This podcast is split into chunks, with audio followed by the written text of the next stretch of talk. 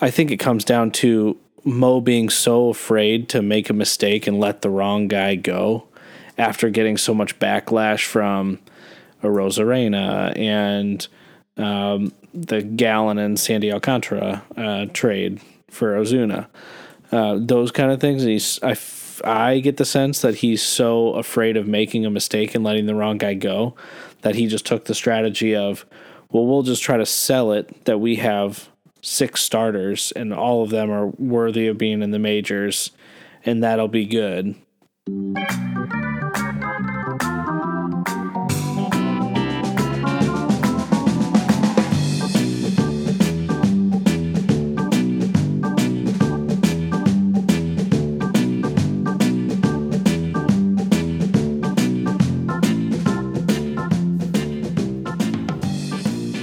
Welcome, folks, back to Broadway and Clark with your hosts, Duncan over there, Mark here. Um, we are coming to you live in the middle of game three. I believe it's the uh, end of four. And um, uh, some interesting things have already happened in this game. Texas up 3 0.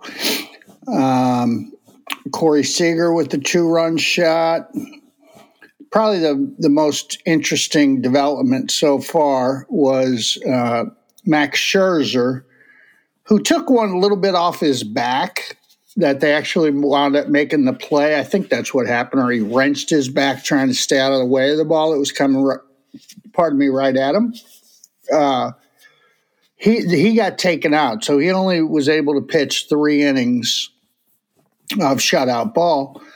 And Jon Gray just came in and got his first inning of uh, did not give up a run in uh, the fourth. So uh, we were hoping to get a podcast out last night, didn't happen. So here we are uh, trying a little live broadcast, a little live potting while we were while we're watching the game.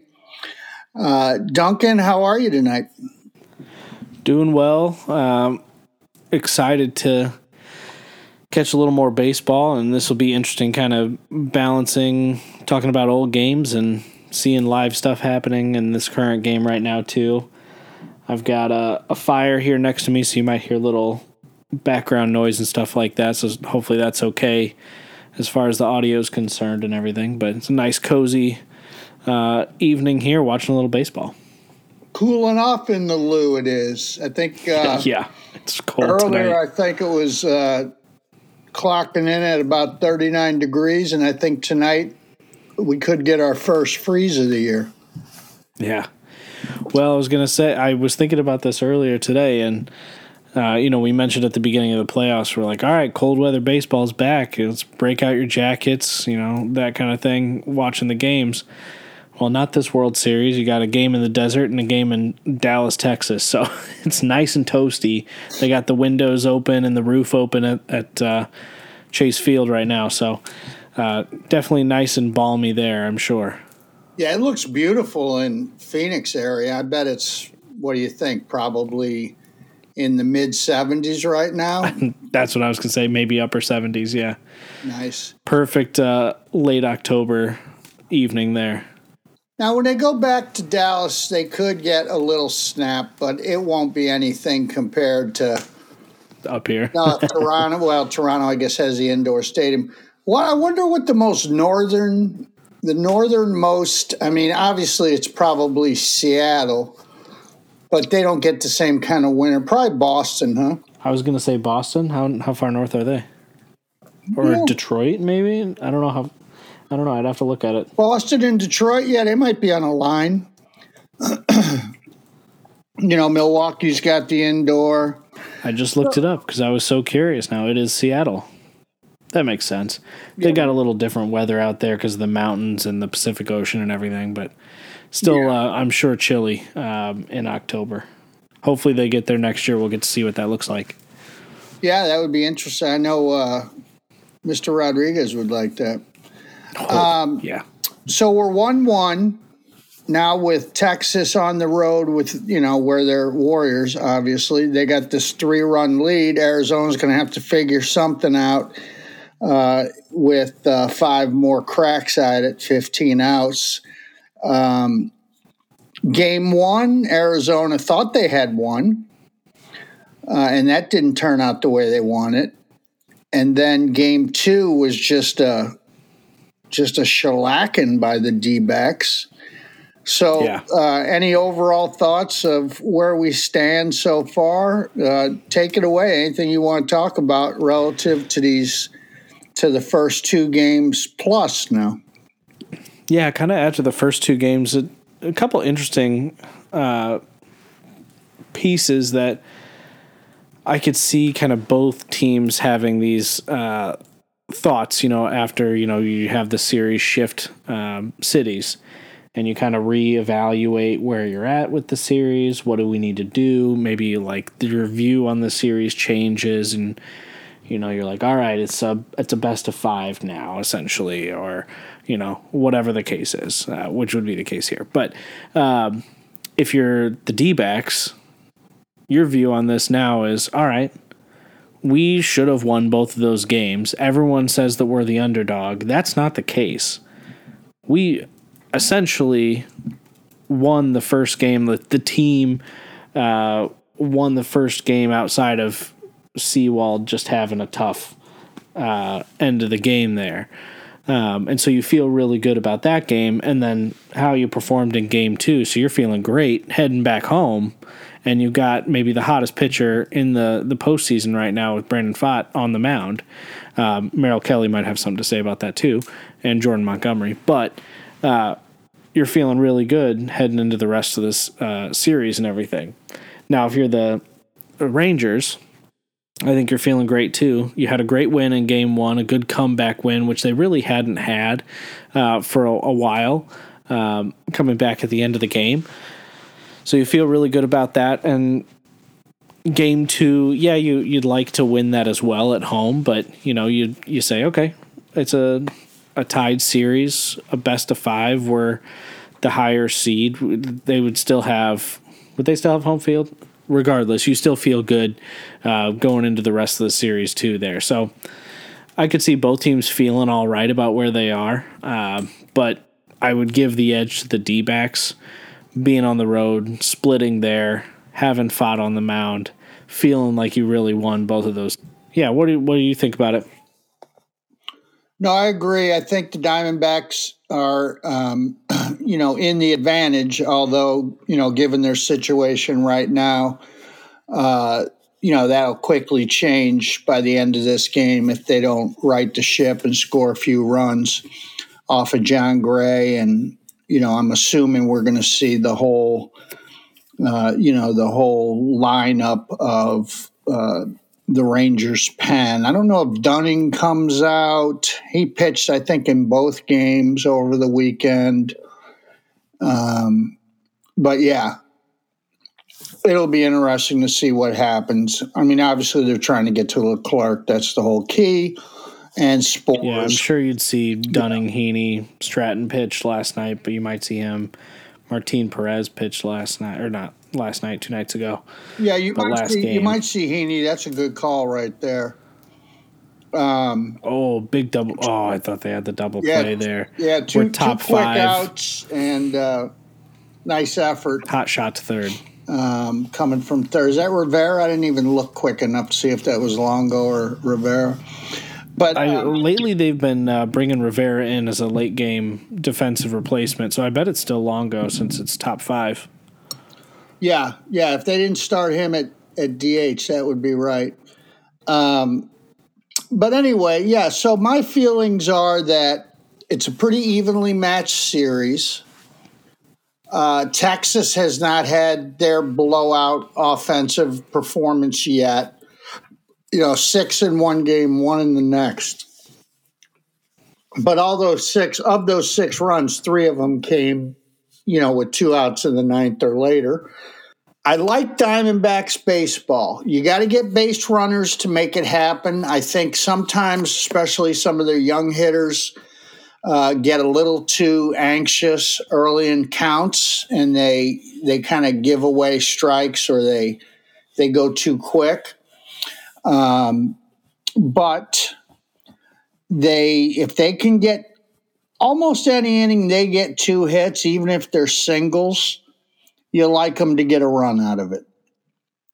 And when you're that efficient with your offense, I feel like you have an advantage, you know, almost all the time. Now, the facts are getting two hits in an inning uh, it's not as easy as, as it appears. Doesn't happen as often as everybody thinks.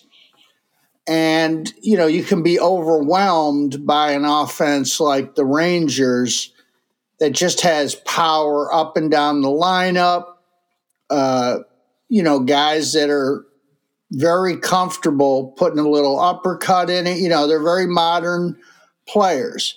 And their best all around player, um, I believe, is Corey Seager and he has gotten hot. It looks like at the right time. So oh, it'll, yeah. it'll He's be interesting to right see. now. I guess Christian Walker had a double. That's probably uh, we talked about it the other night in our um, uh, well remembered but unfortunately lost segment.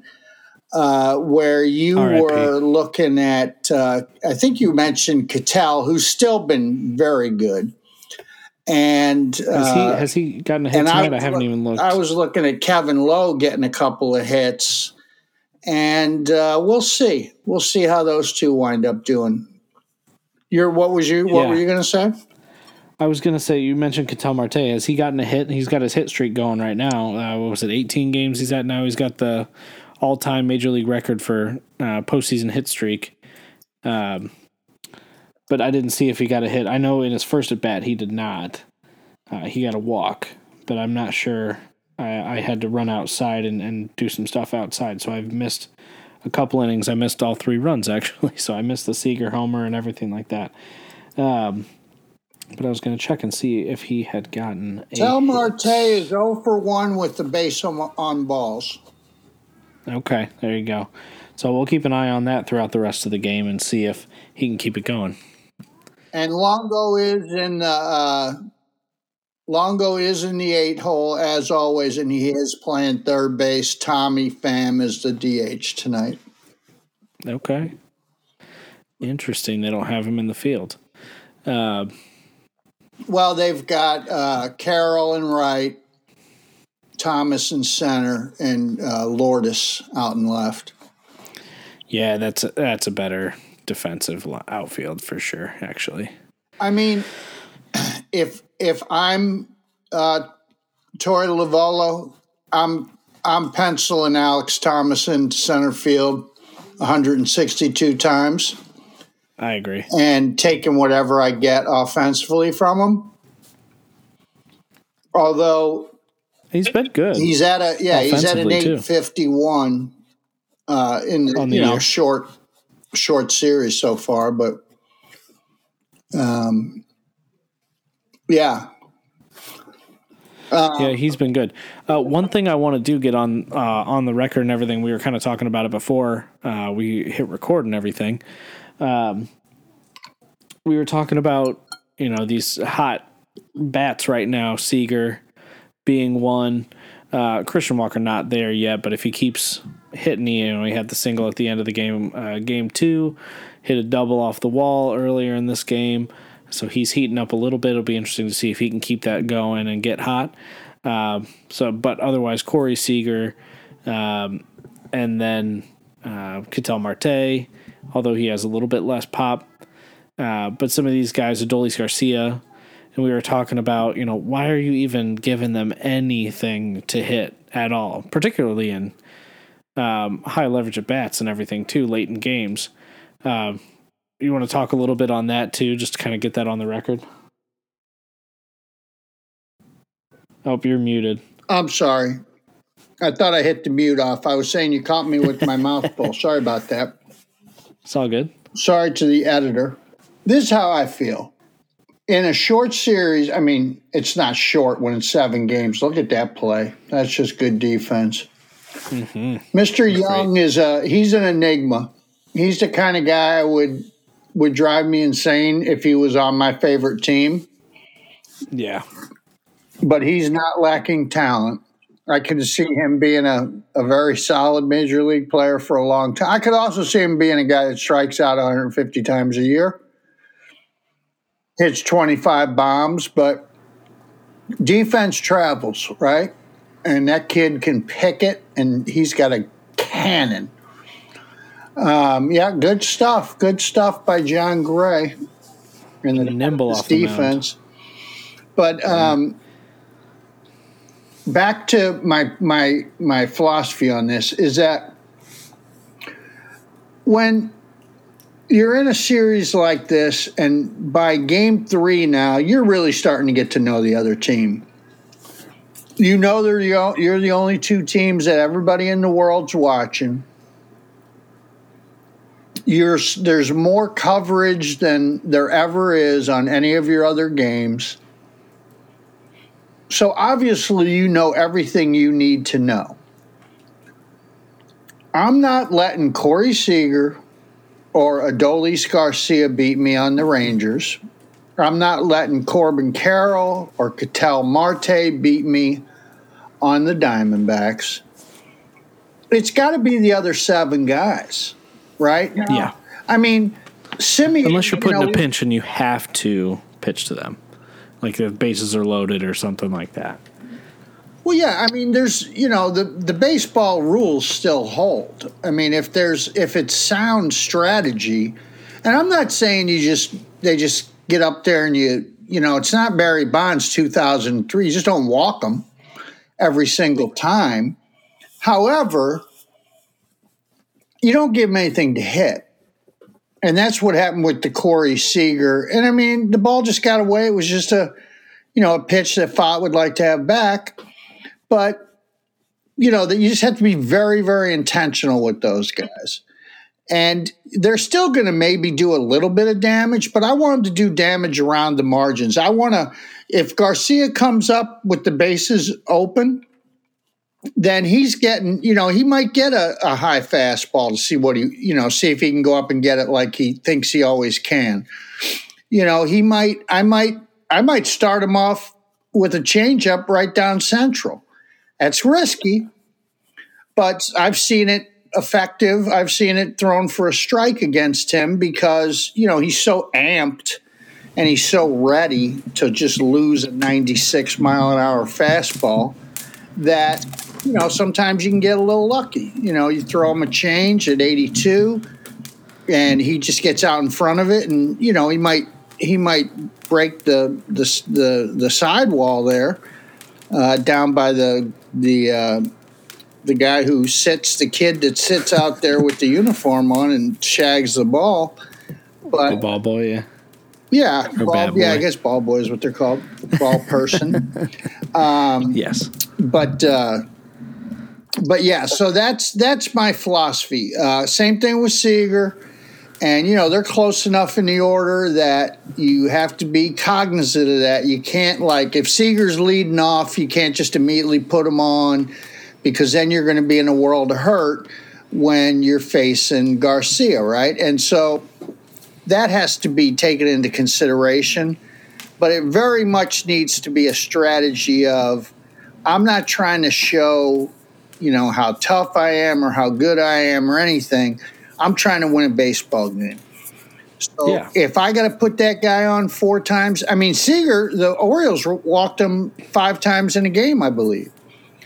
And, you know, now Houston didn't take the same approach, and both those teams went home. Houston hung around a little bit longer, but that's only because Texas can't win at home until game one at the bottom of the ninth. So, I and I feel the same way with you know with Marte. It's probably a little less obvious because he doesn't really hit the long ball.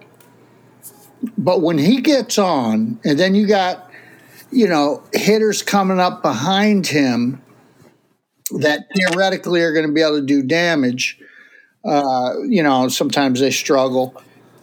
I don't know about Moreno in the three hole. I probably would have never done that, but he's been doing it the whole the whole postseason or most of it. So I'm like, well, you know, there's a reason I'm sitting in my house watching the game on TV and Torey Lovullo's you know, in the dugout of the Diamondbacks. So I get that part. But, yeah, but you who would you put there? say again?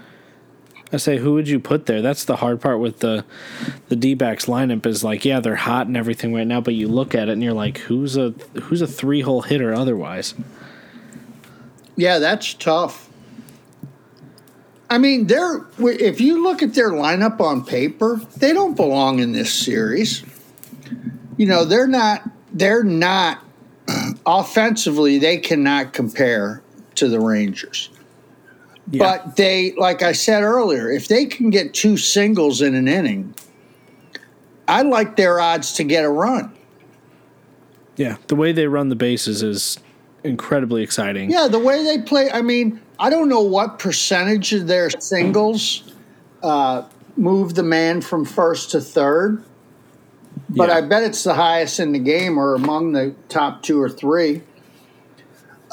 I need to Yeah. I need to do a little stats review because I know there are stats on that um, that you can look up, and I've got to I got to figure out all that stuff because that that kind of stuff is really interesting. And in the off season, we'll get into that as far as the Cardinals and everything go, in terms of the kind of players that we want to have, the roster we want to build, the kind of style of baseball we want to play. Because it sounds like from what Mo had been saying in previous uh, interviews is that you know we're going to be mixing it up. We're not going to be doing the same thing we've always been trying to do because clearly that's not working, which is good. It's refreshing to hear, um, at least from that perspective, as far as heading into next year, knowing that it's not just going to be the same old, same old, but. Uh, that'll be interesting to talk about. I uh, think we're with- pretty certain on what six of our eight position player starters.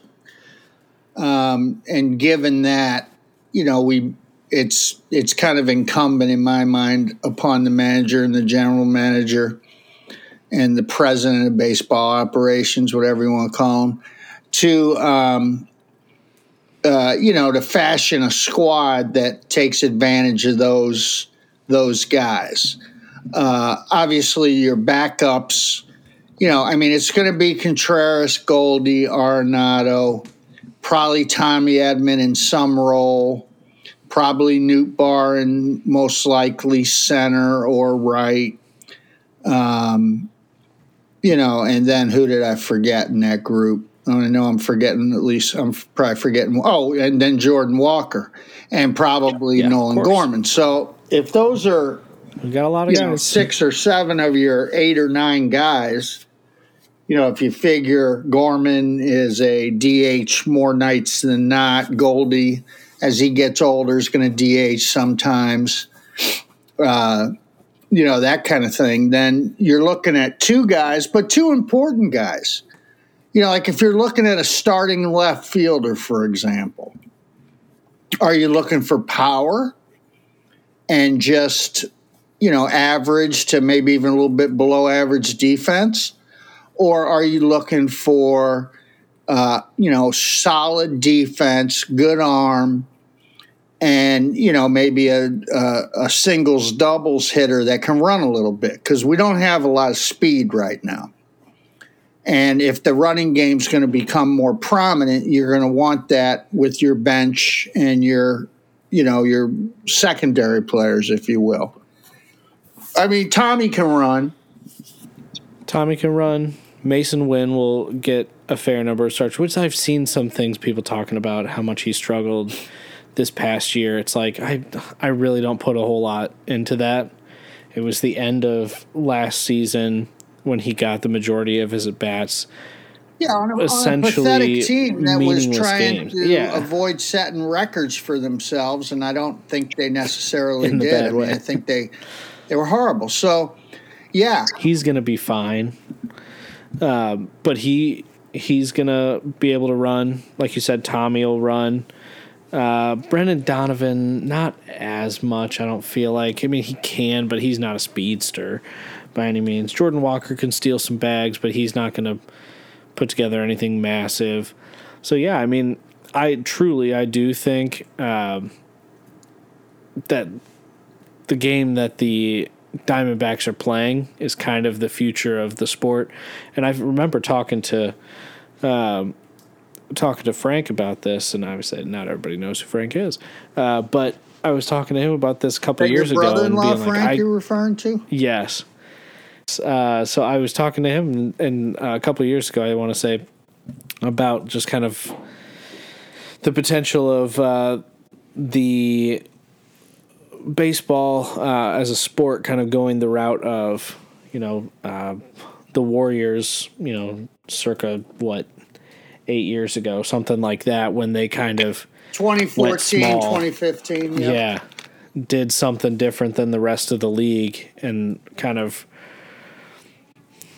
reinvented how this the the approach or strategy uh, kind of goes and so i could see that really happening now with baseball and if we're going to go that route then you kind of have to commit to it because i feel like it is with these new rule changes especially moving away from the obp slugging approach of like Joey Joey Gallo, Rhys Hoskins, where basically you know three true outcomes, but you're either gonna walk to get on base or you're gonna hit a double or a home run, and that's about it. And there's no speed to it. There's some defense, not a whole lot, but base running's probably not incredible.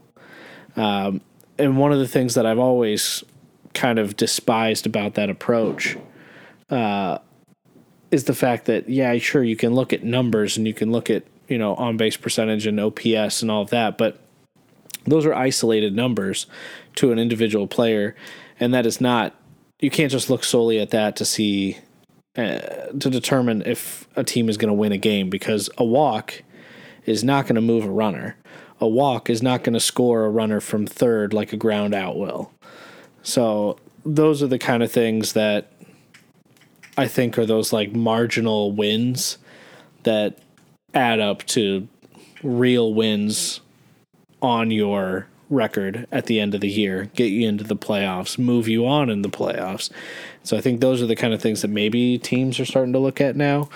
Uh, Well, and, I and think hopefully a, the Cardinals a, are the same. A beautifully played baseball game is is like a symphony, right?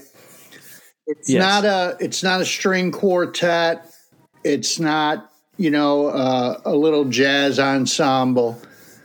It's a symphony. It's not a lead singer big, rock You got the big boys, the big boppers, the big drums, and then you've got you know the flutes and the the other you know the oboes or whatever and all the other small instruments um and so you need power and speed. You need you know now every pitcher feels like can hit uh, can throw a hundred but we've been watching guys get guys out in these playoffs throwing the ball in the 80s consistently.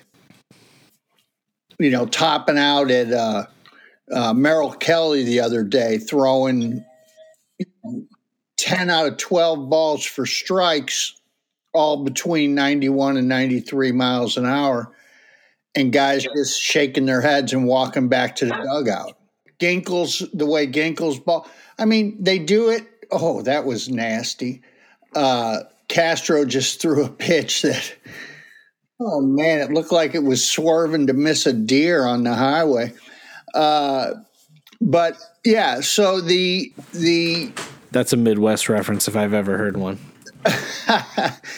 the uh, whole purpose of the game is to score more runs than the other team. So I can see how you fall in love with the long ball because that's a guaranteed one.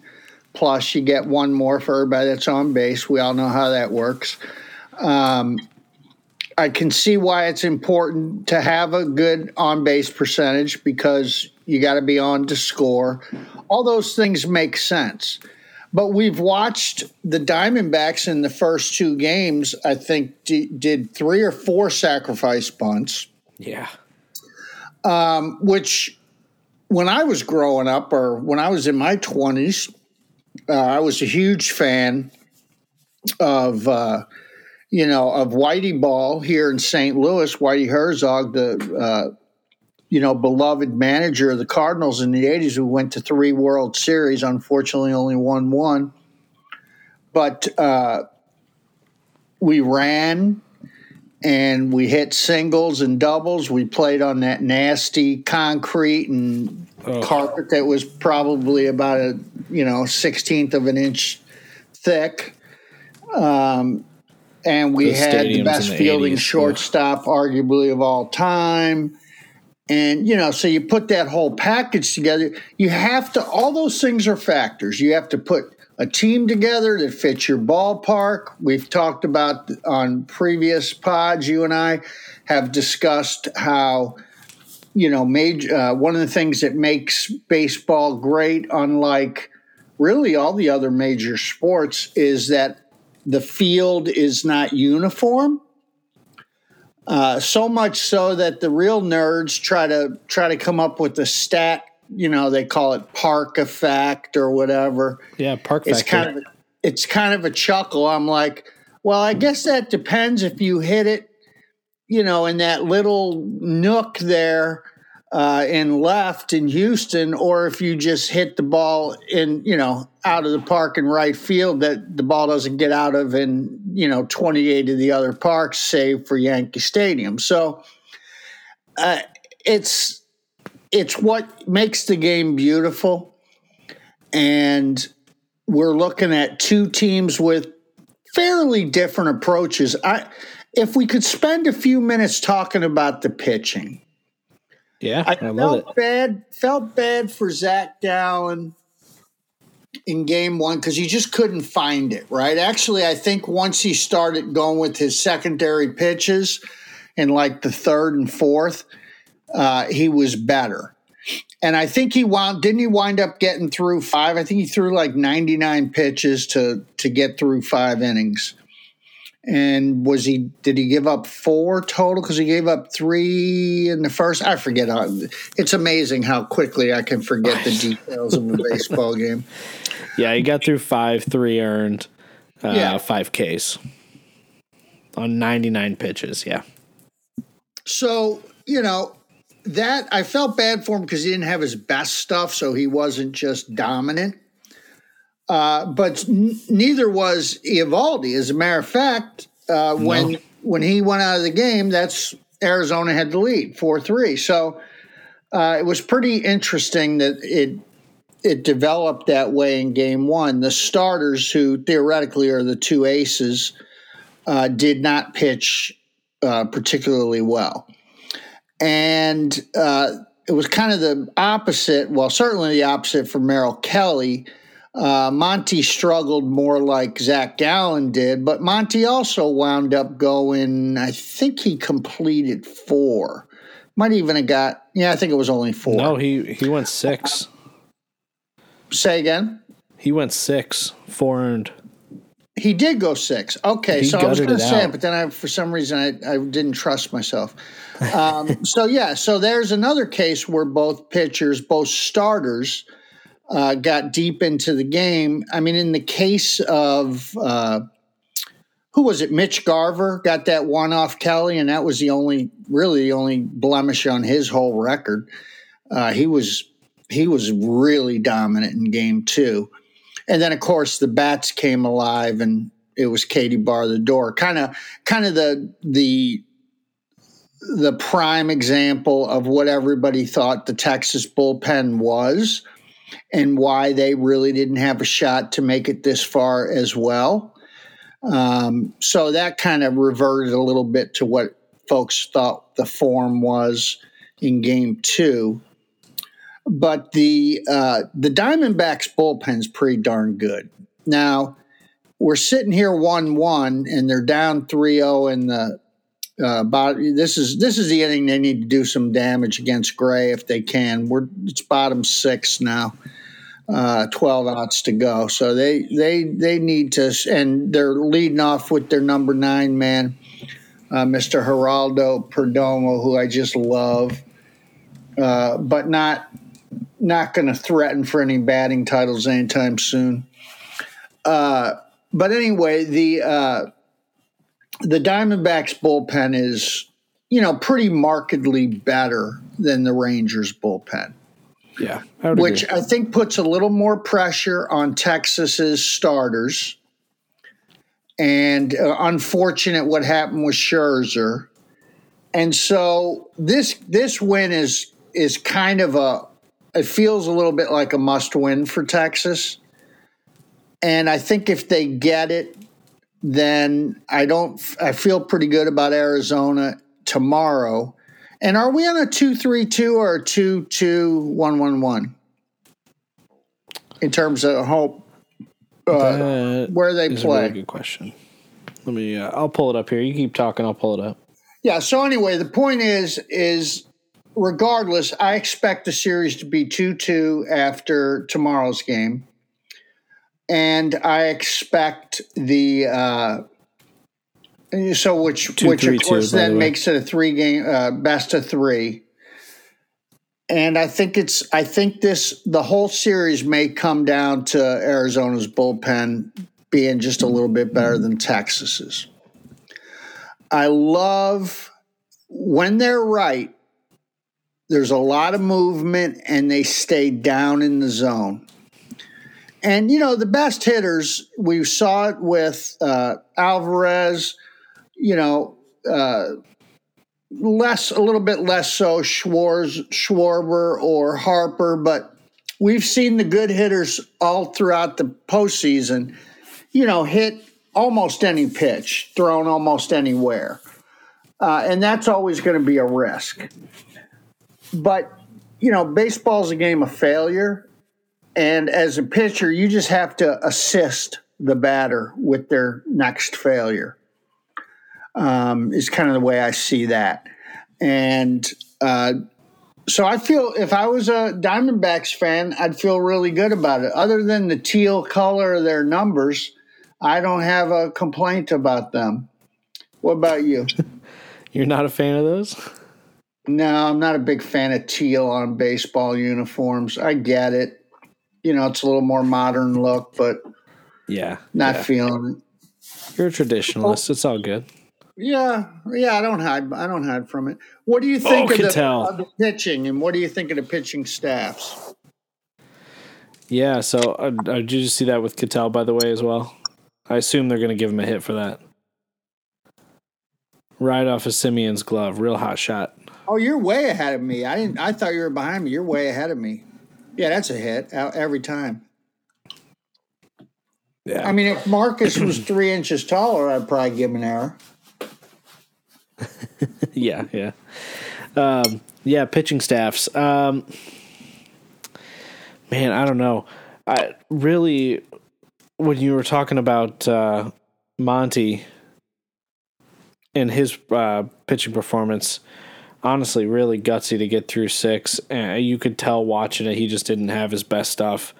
Um, you can just tell he's a gamer, and it just makes me sad that uh, we couldn't do anything with our season this year because he would have been phenomenal for us in the postseason. You could just tell how bad he wants it. There's like just those guys that show up, and I think he's just one of those. Same with Merrill Kelly. Uh, after going to Korea and kind of honing his craft there, I saw something he didn't even get his first start in the big leagues until he was 30. So I mean, the guy who definitely paid his dues. Um, Well, and And everybody men- told me wasn't mentally good enough, tough. So that's it's Yeah. always great seeing those guys. here, let me pause real quick. I got to run up and get the girls. Oh, go ahead. Take your time.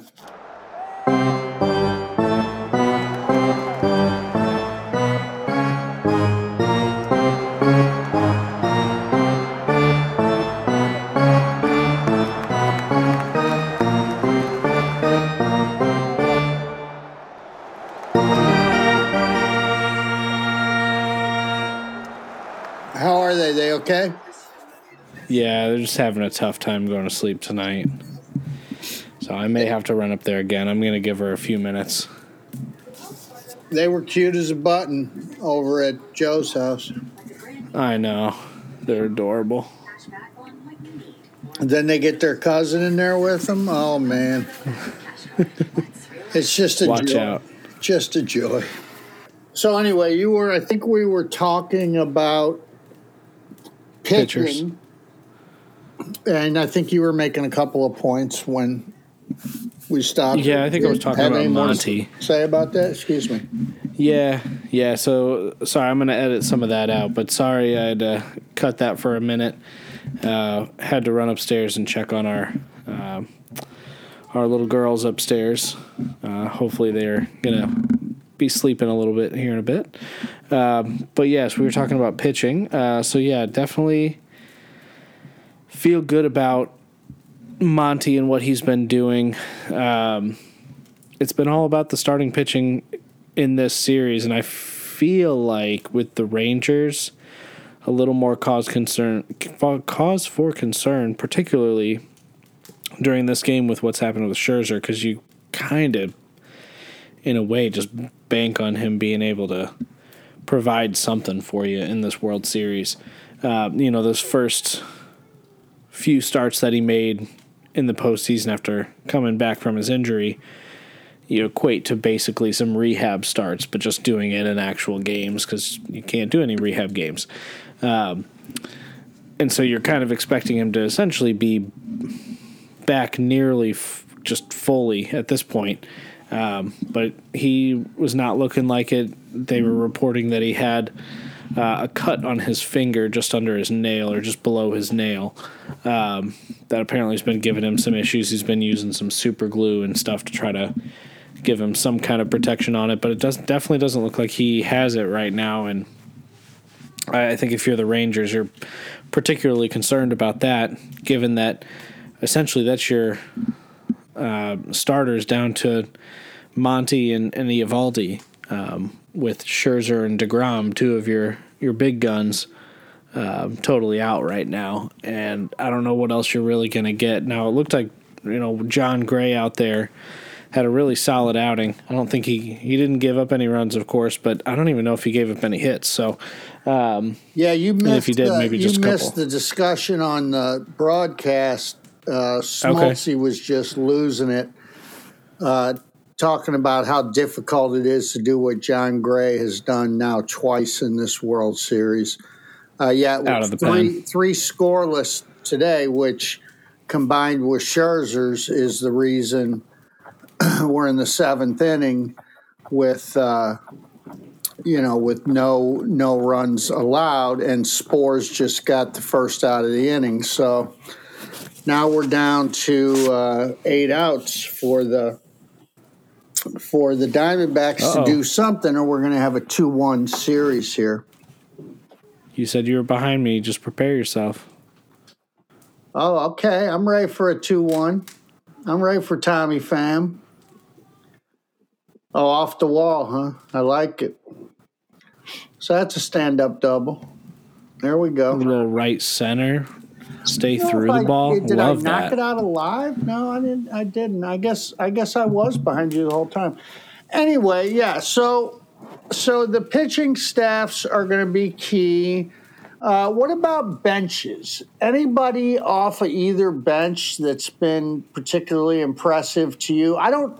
I don't feel like there are starters per se on the bench, if that makes sense. No. I mean, obviously, you've got the Rivera question with Longo, but even at his advanced age, I mean, Longoria has been a solid plus hitter and a solid defender uh, his entire career. So even though he's kind of at the end of the road, I still think I prefer him in there. What do you think about that? Yeah, I think I think you have to have Longo in there. I mean, the production might be similar, but with his experience and also his just like off the field, I guess you would call, or the intangible leadership that he has, uh, yeah, he has to start. There's just no question in my mind. Um, as far as that goes. As far as the uh, reserve guys or those kind of things, I think Rivera's got to be the best on either team. I was trying to look just to see if I'm missing anybody because there hasn't been a whole lot of movement outside of the starters for either side. Um, but I feel like Rivera has been pretty good uh, this postseason, and uh, I've been impressed with his at bats that he's been taking and stuff. So, um, yeah, the only other thing that we've seen is if they, you know, I've there's been at least one game, and it might have been, I think it was game six or five of the uh, AL or of the uh, NLCS where they um, where they started. Rivera had Longoria.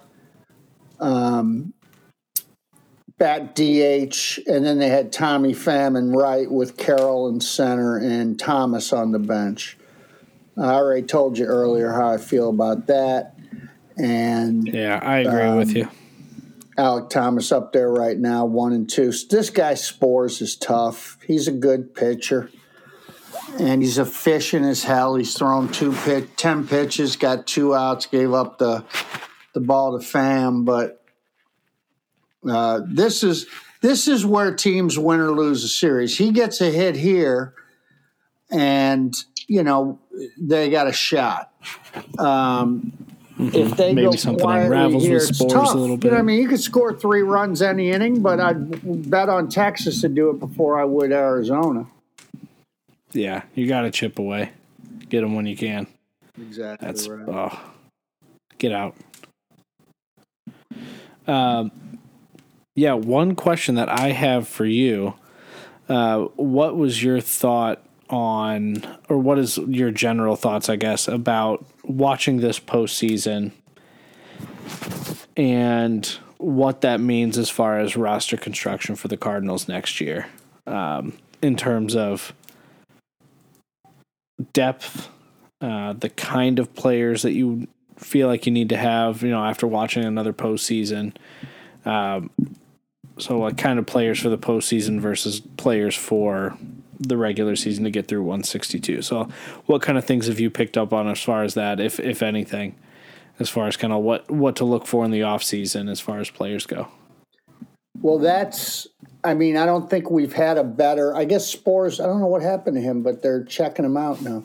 Um, the yeah. uh, that's a great point, and what a better you know, what better postseason to kind of opine about regular season constructed teams versus playoff teams.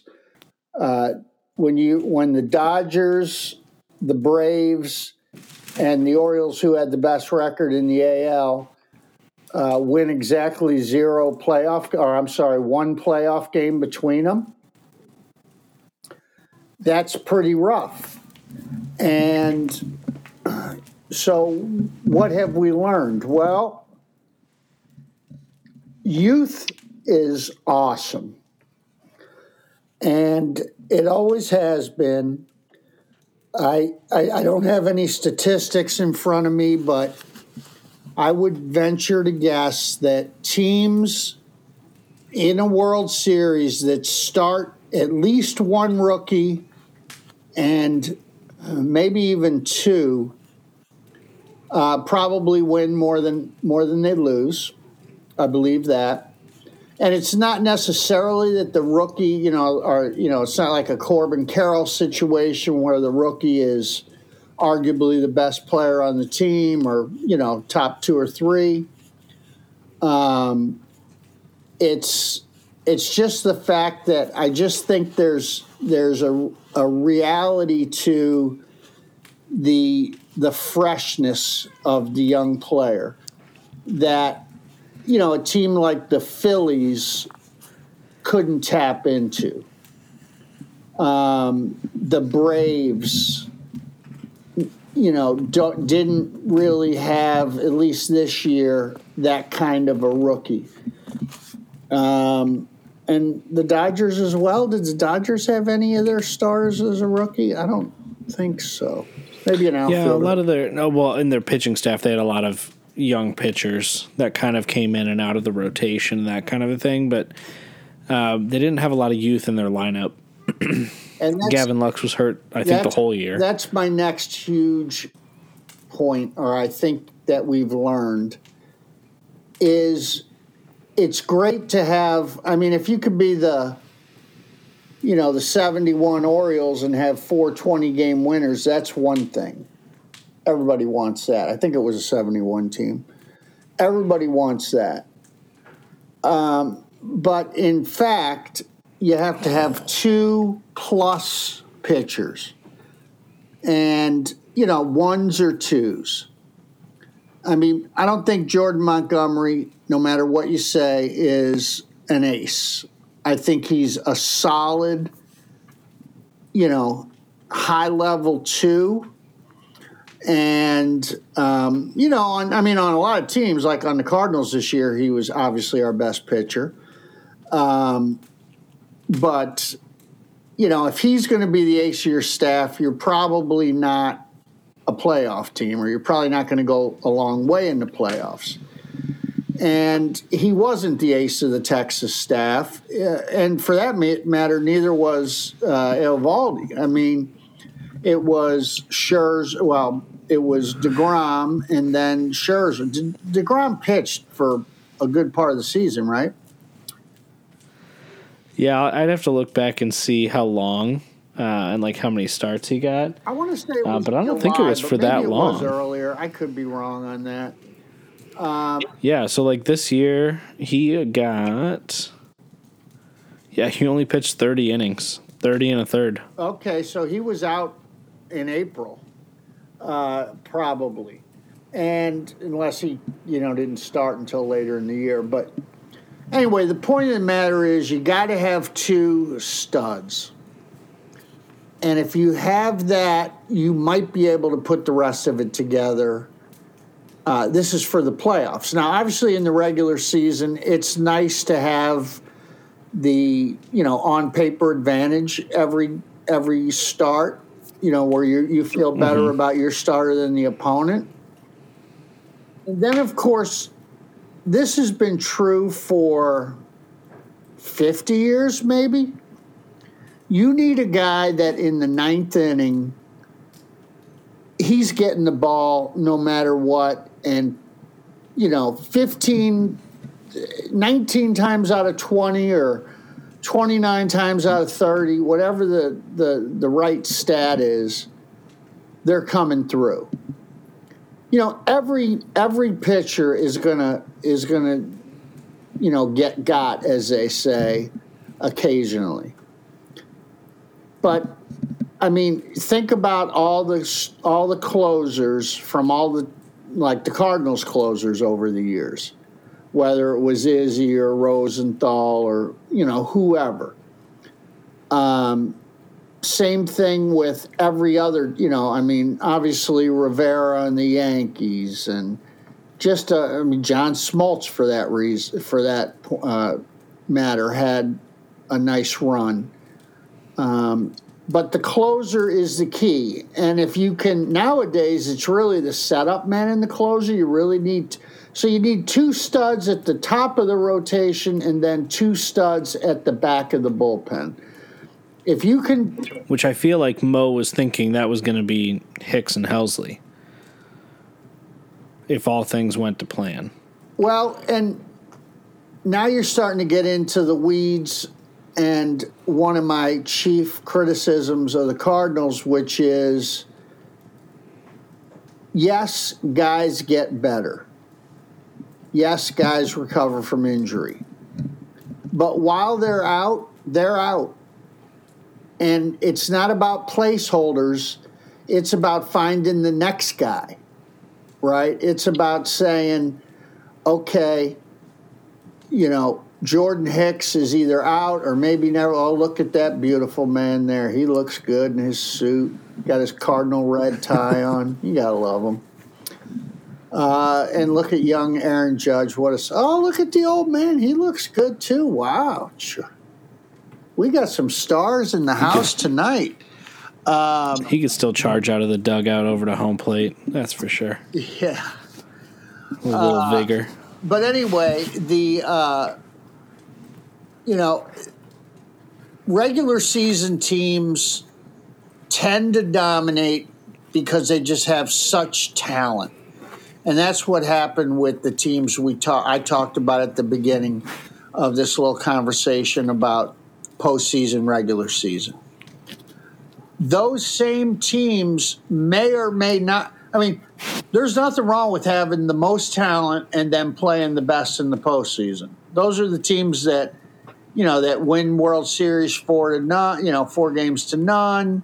Um, you know, that set all kinds of records, that kind of stuff. But the facts are the team that gets hot and it's been proven, and I don't know if it's more variance because there's more teams that get in or it's just the nature of the modern game. But, you know, I was I was thinking about this. You know, back in in my youth, uh, pitchers took a lot of pride in pitching complete games and, you know, racking up 220, 230, 250 innings in a season. And that just doesn't happen anymore. And so, you know, who we think are the best pitchers, is that just a function of the way they're oh. used? You know? You so that? was were Gibson and Drysdale and guys like that the best pitchers in the league. Oh, look at Garcia. That's not good. Uh, Pulled an oblique, maybe. Yeah, maybe he's feeling it though. Um, that could that could have an impact on the rest of the series. But uh, yeah. you know, is were those guys the best pitchers in the league because they were just blessed with that ability to, you know, to go out and throw hundred pitches every five days and go into the eighth inning or later in you know the preponderance of their starts, or you know was it just that they really were that good? I mean, you know, obviously as a romanticist and as a as a traditionalist, I like to hope it was just because they were that good. But were there guys back then who were good for you know could give you six every time out, but couldn't do anything third time through the order. And so they wind up having, you know, five ERAs in their career as opposed to the three they would have had if they if they were used the way we use starters today. Yeah. And you know, and so I don't know that answer. Or or there are there guys pitching now that you know, if we would just if their managers and their pitching coaches had the you know believed in the in the ability of a guy to throw and get into the eighth consistently uh, would resist that temptation to bring that guy in in the sixth because he throws 100 miles an hour and hopefully doesn't walk the bases loaded which you know your lesser secondary relief pitchers can lose you a lot of ball games. And uh, I think it's very, uh, you know, I'm always interested in a manager's bullpen strategy. I think it makes or breaks a lot of managers' careers. Uh, I think the guy that we've had for the last two years is terrible at managing the bullpen. And I think it's shown and it's hurt us a lot. Um, and I think you're looking at two guys in the World Series that are, I mean, Bochy's le- legendary, and it looks like Lovullo's and and uh, his coach, who's at Strom, is that his, is it Brent Strom or is he with the uh, Rangers? No, he's Brent Strom. Mad Dogs with the. He used to be. Yeah, Maddux with the Rangers. Brent Strom really like. Uh, I shouldn't say came to prominence. He's been in baseball a long time, but um, I guess most famously, he was with the Astros previously with Verlander and Cole, and he was, I think, very instrumental um, in basically making Cole into. I don't want to take anything away from Gerrit Cole though either, but helping make Gerrit Cole who he became as a pitcher yeah. from Pittsburgh, the and then after he went to Houston. Yeah. No, agree. And so anyway, those are that's kind of an overarching thought about and so when you look at where we sit today, I think it becomes pretty clear. We talked about it before the end of the season. We actually went through some of the names and we need two top of the rotation starters, plain and simple. We don't have them. They don't exist really at any level of the organization. Okay. So if that's the case, that has to be our main priority. we have to establish uh, the ninth inning. Is that Helsley? If so, can we count on his health? What's the backup when he is hurt? You know, which invariably seems to happen to a lot of these young pitchers. And, you know, maybe there's a guy uh, like Devin Williams was with Josh Hader a few years ago in Milwaukee. If we could find a guy or establish a guy, what I, I mean, in my perfect world, we'd find somebody better and more reliable than Helsley and put Helsley in the eighth inning. That's what I would do. And then figure out the rest, obviously. Um, and we got a couple other guys that have been solid, you know, that can do the job and probably deserve to, you know, continue here. Um, but yeah, so we need those two things, and then from a from an offensive perspective, you know, again, it's it's guys that you trust. It's guys that, and it's it's so much less definable. I mean, obviously, you can go with the numbers, but when you see Kyle Schwarber come to the plate in the postseason, he's a different base. I mean, a guy hit a what did he hit? 100, 197? Now, granted, he had the 40 homers and the 100 RBIs or almost 100 RBIs, whatever it was. But he hit 200, 200. That's putrid.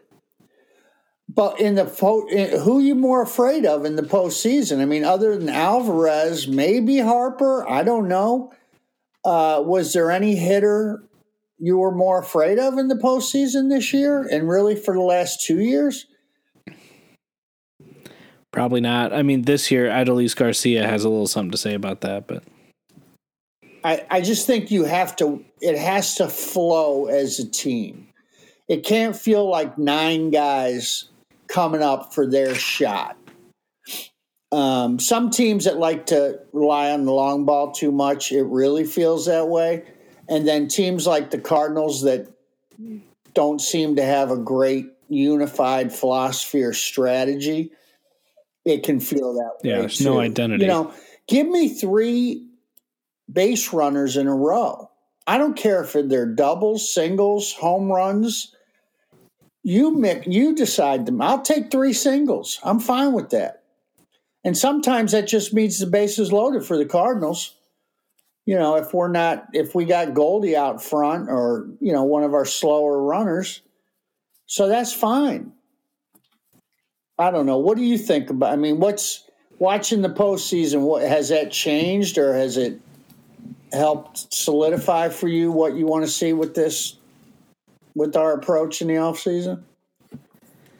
Yeah, I mean, I think it just takes me back to. I mean, initially, let's talk about pitching, pitching, pitching, pitching, as Mo likes to say.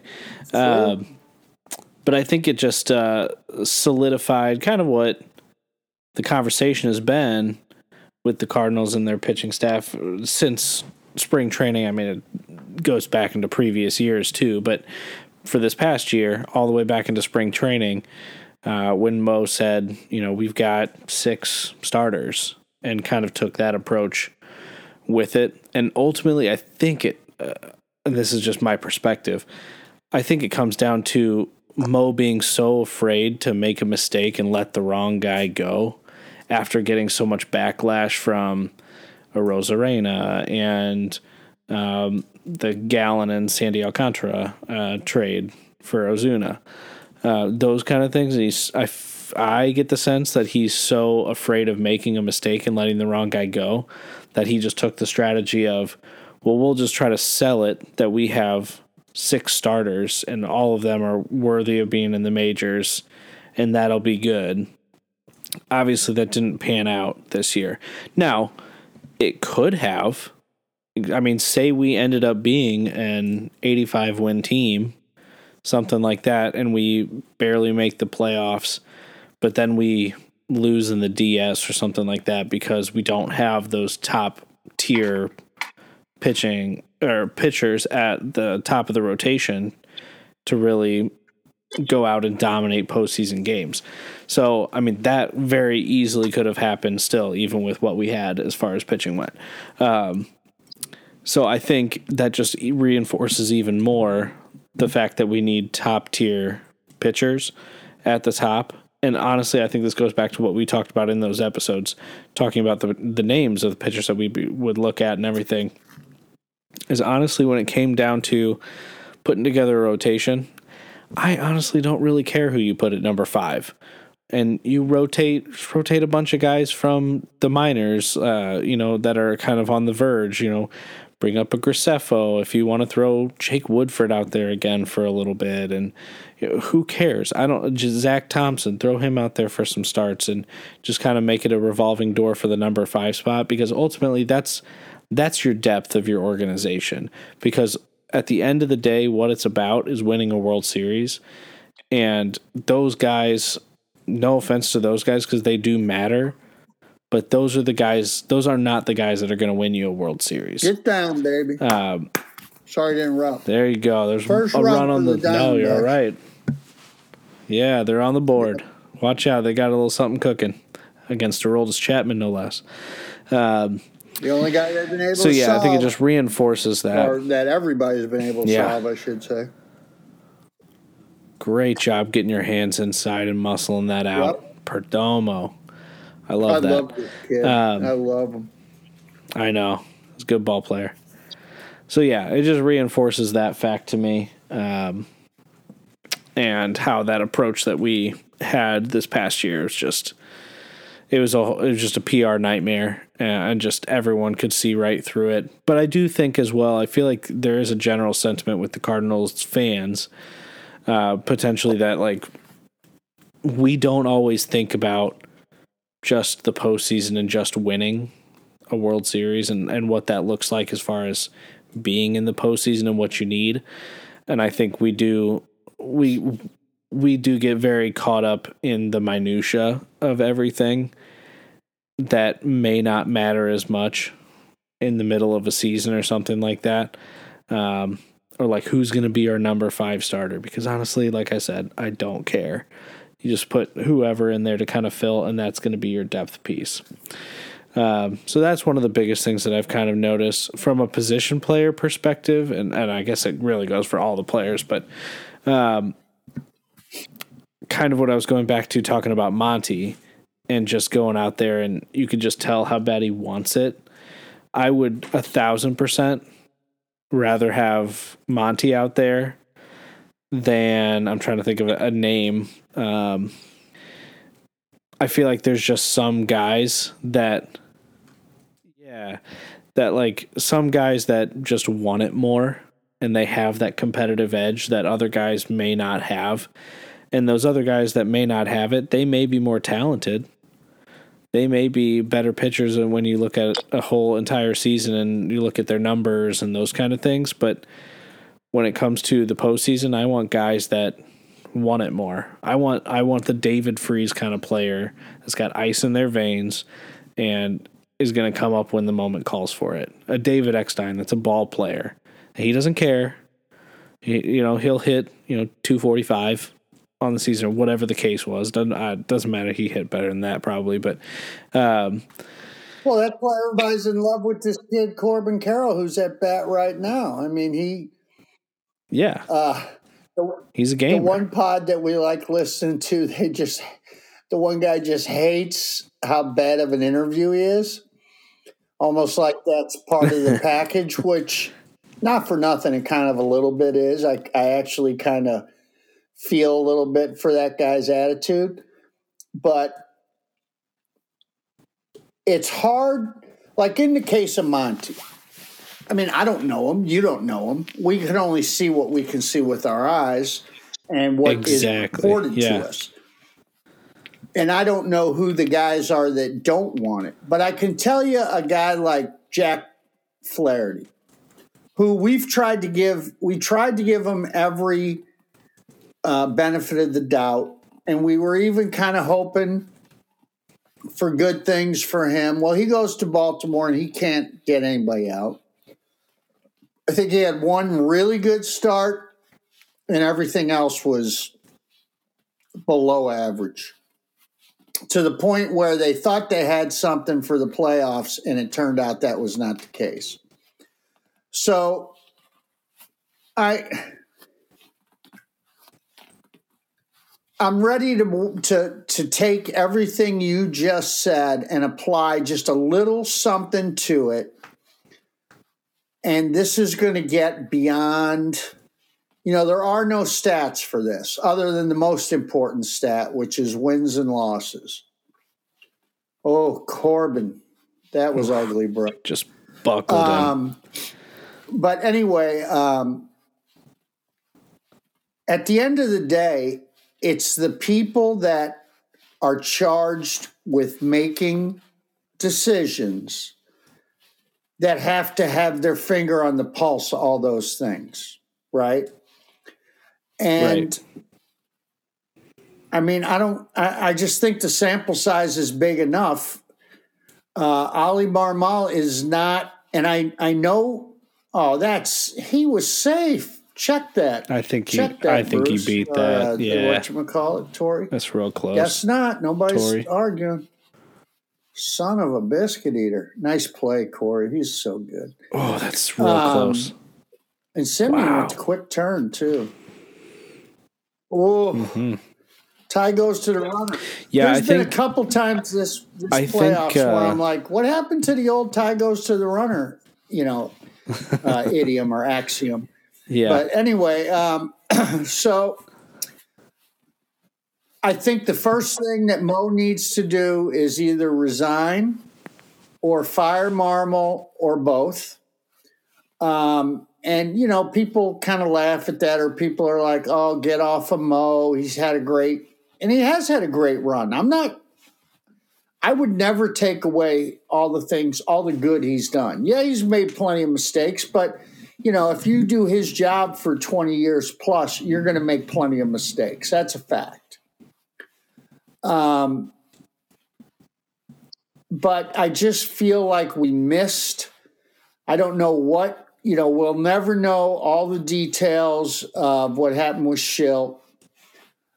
Uh, but the fact of the matter was, the guy was pretty effective, was a baseball lifer, and uh, I thought was pretty good at his job.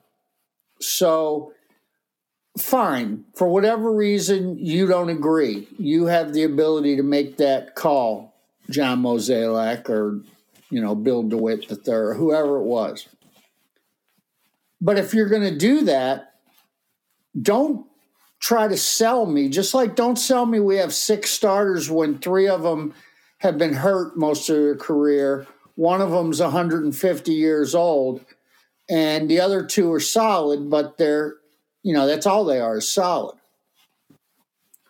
And I'm talking about, right. uh, you know, Miles and Monty, at least as we're coming into the season. Uh, so, I mean, again, I can't. It's it's it's not the same as when you say, well, you know, uh, lock in Mason Min, Masyn Winn as our starting shortstop for the next twelve years or whatever. You know, that's. I mean, I, that's easy to say as a fan. It's it's also easy to say fire Ollie just out of hand and and I don't think that's fair. However, I think we have enough information that a lot of people's initial instinct, and it was there wasn't much love ever for him.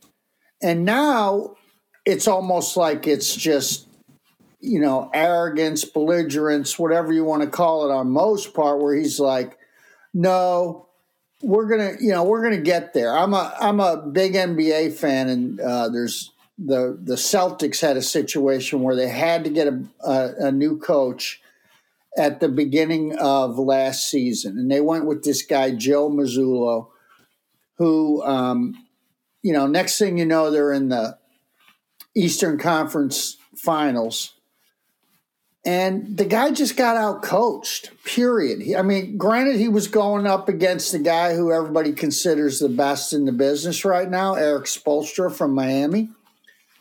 But he got his lunch handed to him. And I feel like that happens to Oli two, three times a week. And, you know, again, if he does everything right and brings in the guy that should be able to do the job and that guy fails to do the job, how much do we blame that on the manager? Well, you can't. However, what you can blame on him is how he responds, what he does with the player. Like, how do you bury Tyler O'Neill, you know, at the beginning of last season? How do you send Jordan Walker back to the minors? You know, after three weeks in the major leagues. I don't care if he's batting 0 for 200. And he wasn't. and he wasn't. He well, he had that that one week where he was on fire early in the season. Then he did have a little slump. But I still don't know to this day why they sent him back down. And you know, again, what if I learned that none of that was on Ollie? He didn't have any decision there. Well, then what you're telling me is you don't manage the team. You just do what the front office tells you. And I would argue if that's true. Which is becoming the trend of the majors. What were you going to say?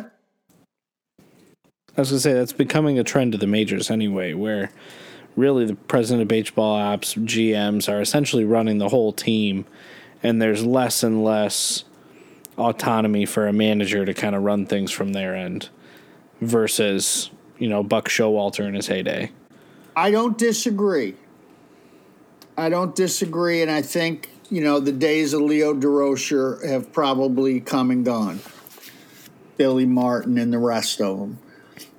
Yeah. However, I see two teams in the World Series that both look like they have managers that have a lot to say about how their teams are constructed.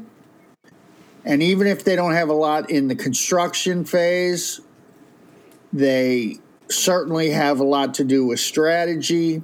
They look like they're linked up pretty closely with their pitching coach. And again, I don't know how much of that has been a factor for the Cardinals the last two years, but I feel like it's it's significant. How do you feel? Yeah, no, I think that's very significant. Um, I think, wow, great Uh-oh. catch by Alek Thomas. There. Oh, he got it. Nice play, Alex. He did. Oh, I spoiled it for you. Sorry. no, that's all right. The um, ball was in the air when you were making your comment. I thought it was um, out. I thought it was out. I was like, oh boy, now we're down four Once a little tougher. Yeah, I thought it was gone at first too. Um, yeah, I think the comment there about the managers here in the this series and these series uh, holds very true. Um, and you mentioned it linked up well with their pitching coaches and everything like that. Let's not forget that the pitching coach of the um, Texas Rangers is Mike Maddux, uh, who long time uh, was obviously with the with the Cardinals. Yeah. Before that, and everyone was giving him a tough time and all of that. And I think this really shows that.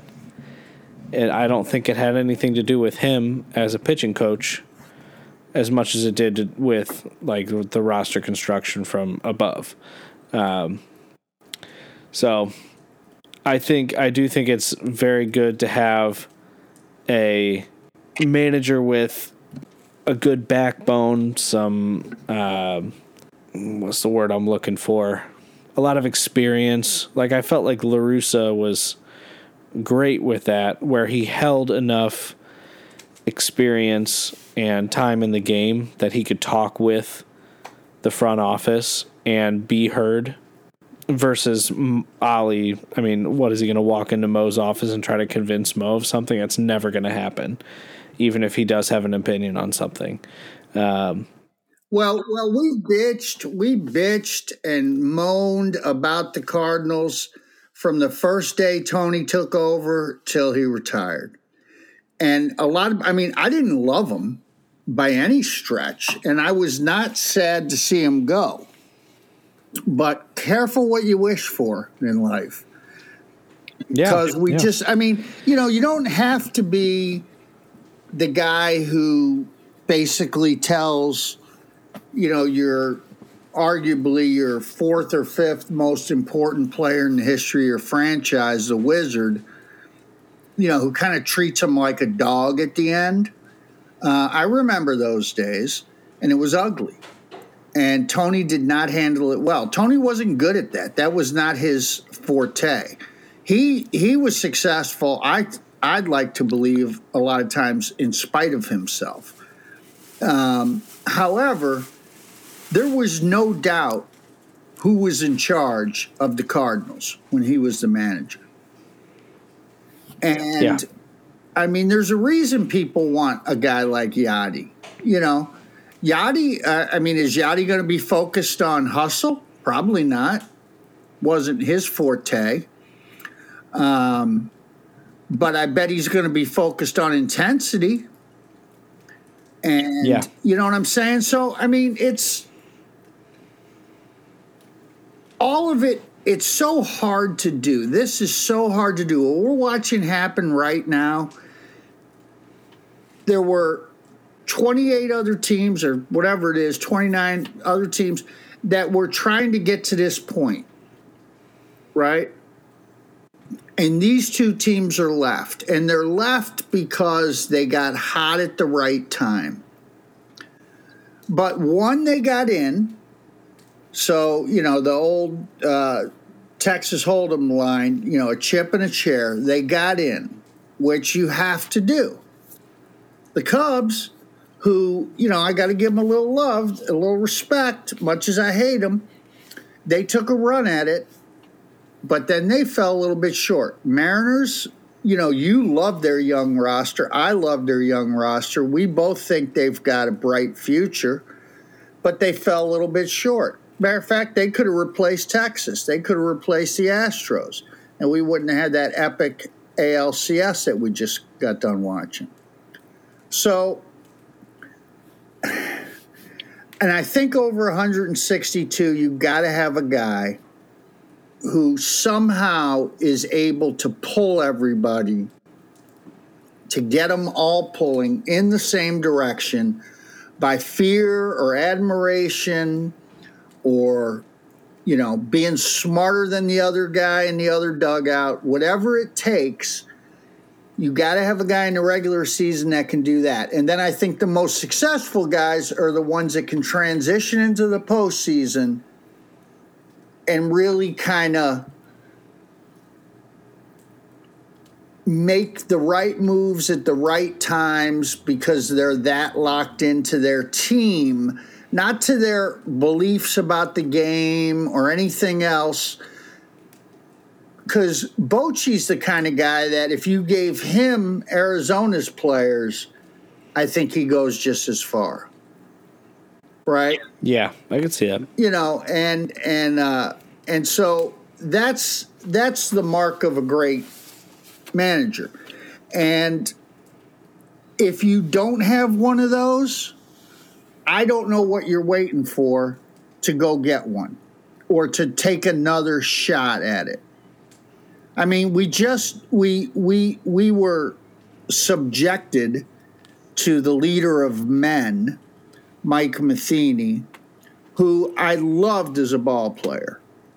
Talk about a guy getting more with less and just, you know, really had a great career. But I hated him as a manager because he didn't know what he was doing. Period. End of story. And I don't know where he got his, you know, where he got his help from. But the bottom line was the guy could not win he did. There was some hangover with some of the talent left over from Tony, and we had a couple good seasons. But really, we're looking at what is this eight nine years where I think we made three playoffs. But what did we win? One series in that whole time? Yeah. I guess 19 we won two series because we made it to the championship series, right? But that's true. Do we still have Matheny? No, that was Mike Shildt. So anyway. that was Shilty, yeah.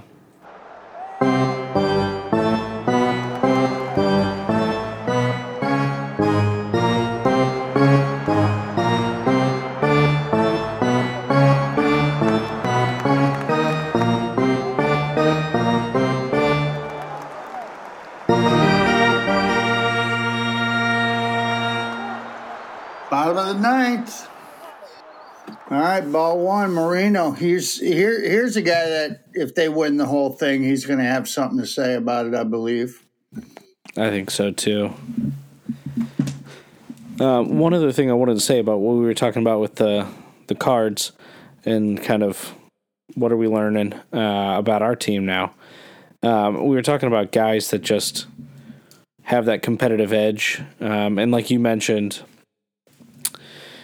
we only know as fans what we can see on the field, what we maybe see in interviews, and then also what's reported to us. I think all that legwork is done by the front office and, and what they understand about a player, interviewing them, getting to know them, whether it's a free agency or you know through the draft process, international process, signing process, um, and then throughout their development in the minors. Oh, oh, that's a bad call. Bad call. That should have been a walk for Moreno uh, on that three-one pitch. Um, Absolutely brutal. And for some reason, this postseason, that wide pitch is getting called consistently. And it's been obviously different crews. I don't They're setting why. up over the inside shoulder of the of the catcher. And so that that outside pitch, they're not getting a straight a straight line view of it. Yeah. That's that's bad. Um, yeah, but I think all that legwork's getting done, you know, through interviews by the um, front office, and I think a great example of that is, you know, they uh, there was all the talk about the interviews that uh, Ollie and Mo did with Willson Contreras in the offseason this past year, um, in signing him after they decided not to pursue Sean Murphy anymore uh, at that point. Uh, and honestly, for as much stick as they uh, as people give Mo about Willson Contreras and, and give to Willson Contreras himself, um, honestly, I love that signing, especially thinking about or like looking at it through the lens of the postseason and talking about guys that show up in the postseason. He is exactly the kind of player that you want to have in the postseason. And you're talking about Schwarber and like who do you fear more? Schwarber, who didn't hit phenomenally during the regular season as far as average and on base percentage, he was probably under his average uh, uh, for his career, but shows up in the postseason. And, and Willson Contreras did that in 2016 with the Cubs. Um, unfortunately, I guess I would say, um, but good for him. Uh, but he's done it in the past, and he's the kind of guy that I would want to have in the future in, the in the postseason.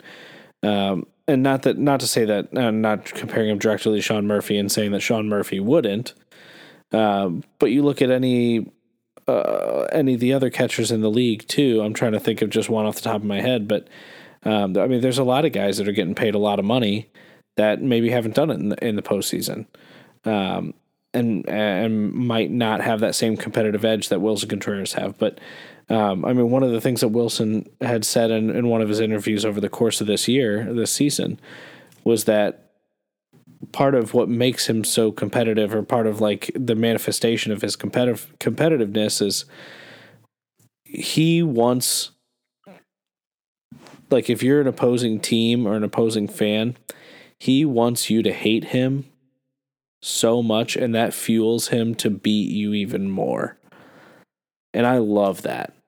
And that's exactly the guy that you want in a postseason kind of environment. Um, you know, to lead every, your team. Like all these guys have, you know, they you don't get to be the best of the best, and Leclerc is going through these guys like Swiss cheese, but um, you don't get to be the best of the best without obviously supreme confidence and and ability you know, they're all great. I mean, the worst player in the major leagues is still a great baseball player, right? Oh yeah.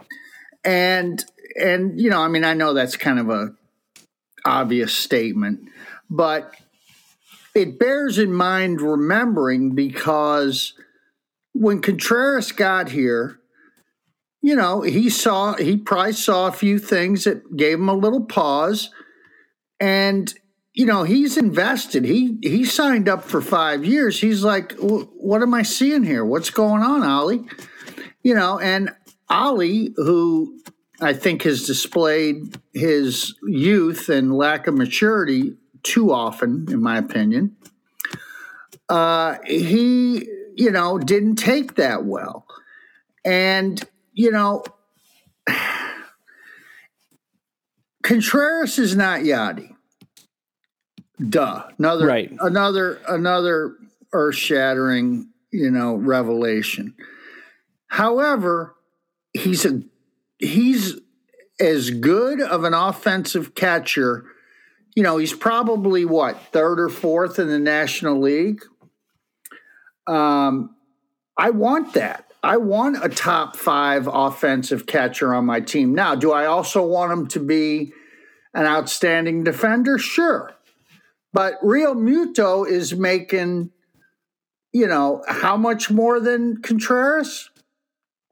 And you know, maybe not a ton more. Boy, he just wow. That's a nice victory. That is two to one. Two to one. I think the you know that that uh, elusive momentum swings back a little bit to the Rangers, but you know what they say about momentum. So we'll see what kind of start we get out of the Diamondbacks tomorrow. Who's who is the starter? Do we know? I don't think we even know that. Ninth straight road win. Wow, that's an interesting stat. I mean, this the thing I've really liked about this postseason is there have been some extremes and some weird extremes. You know, like that stat they just cited for Texas, nine straight road wins you're like, oh, this team must just be, you know, they must have already won the World Series and gone through everybody, no problem. No, not really, because you can't, you know, they haven't won at home very much. So it's just kind of funny how how uh, each postseason takes on its, you know, its own personality, and they're pretty excited. The Rangers, you know, you want to be up two one instead of being down two one. That's everybody wants that, and to see your yeah. closer just just dominate the opponent in the ninth is like Tommy's like, all right, well, I guess I better get some sleep because we got another game tomorrow. so I do think that the rain or the uh, D backs are basically doing a bullpen game um, tomorrow. Yeah. So I'll be interested to see what the uh, what the Rangers do. I mean, I don't know how they do anything different. Maybe Dunning starts. I don't know. Yeah, they uh, might do like a, a Dunning slash Heaney combined piggyback thing. Yeah, if they can get five out of those two combined, then they just bring out the you know the the usual suspects. Um, but uh, yeah, I good players have their own mind, and you know the best players are the ones that are able to to lead lead their teammates, uh, be a manager on the field, like Yadi. Yadi definitely had his own thoughts, but he didn't clash with Matheny. Matheny loved Yadi. He didn't clash with Tony. Uh, Tony loved Yadi. Every pitching coach I think he ever played for loved him. But that doesn't mean he didn't have his own thoughts. He absolutely did. The team, I mean, in the last couple of years of his career, the team really took on a lot of his personality. And that that it factor, that thing that drove him to be successful and to be uh, you know, to always want to be on a winning team, I don't know that we gave that nearly as much credit. You know, we're watching Albert hit 700 home runs. How beautiful is that? We're watching, uh, you know, obviously Wayno finish his career and just kind of marveling at, you know, the the toughness and the tenacity of that guy. But the guy who who was there through it all and who who, you know, more often than not was an integral part of winning uh, was Yadier, and he had his own mind. Uh, I don't doubt that that Nado Nado definitely has his own mind.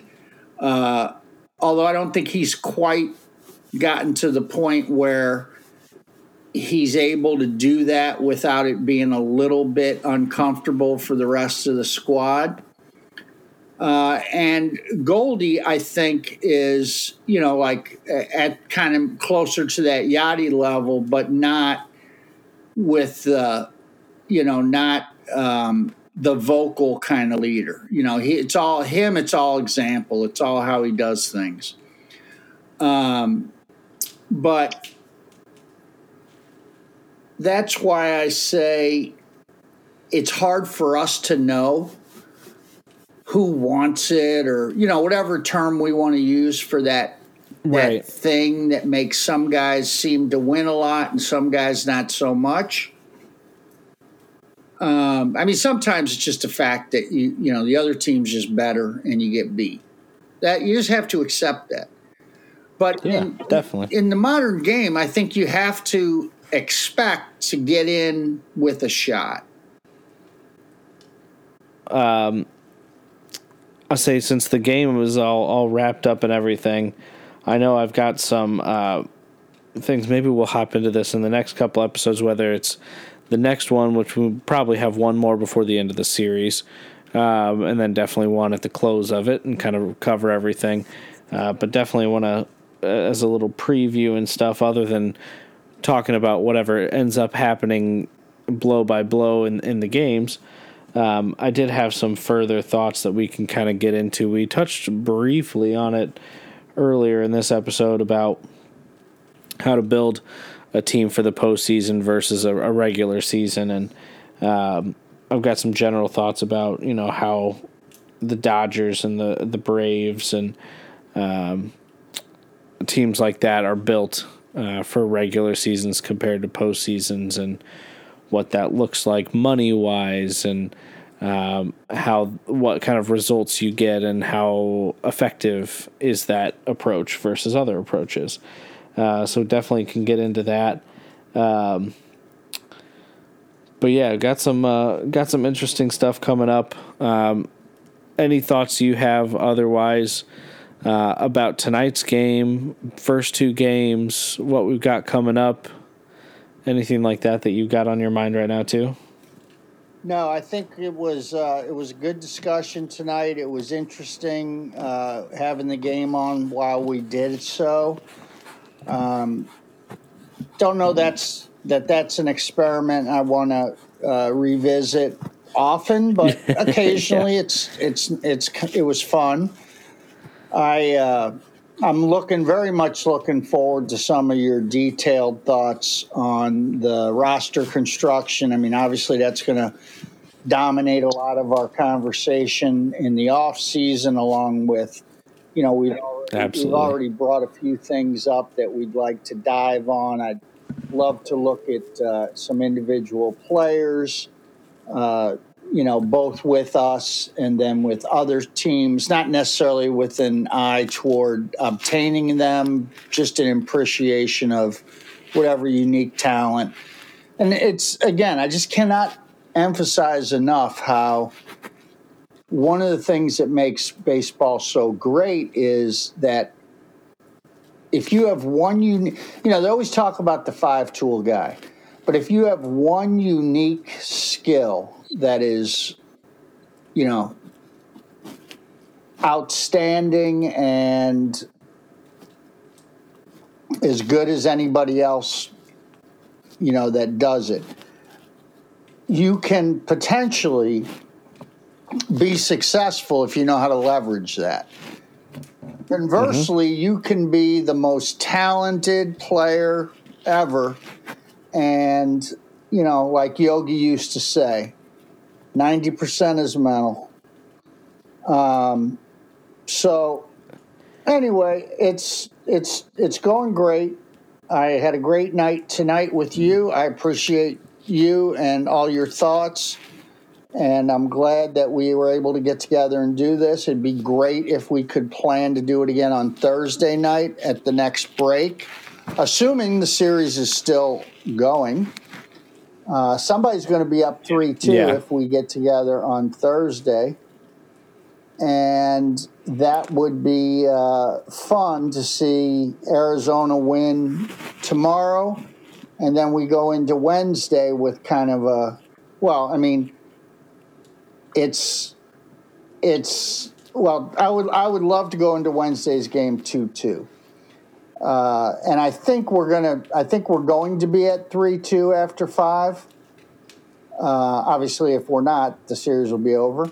But um, what do you think about hopefully getting together on Thursday? That sounds perfect. I think that'd be great. Uh, should work should work out great with my schedule, and I think that'll be nice to get another check in uh, after the next couple games here and uh, reassess what the series looks like. Then, uh, like you said, if it's still go ongoing, which I would anticipate with the uh, so-called answer backs uh, that we have going too. So Yeah, can't wait. um, can't wait to see what happens tomorrow night. Um, thank Yeah. you to everybody for listening again. We really do appreciate it. And we hope you will, uh, you know, continue to listen. Don't hesitate to subscribe. Tell your friends.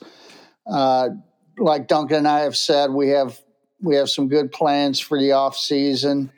And uh, again, we're still looking for you to uh, share any of your thoughts so that we can use those to inform us. We uh, we take our information wherever it's available, and uh, I think that's it. I uh, I'm going to go ahead and sign us off now. If you're okay with that, Duncan.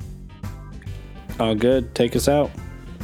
All right, everybody. Again, this has been Duncan and Mark from Broadway and Clark, uh, the home of the greatest baseball team that ever was or ever will be.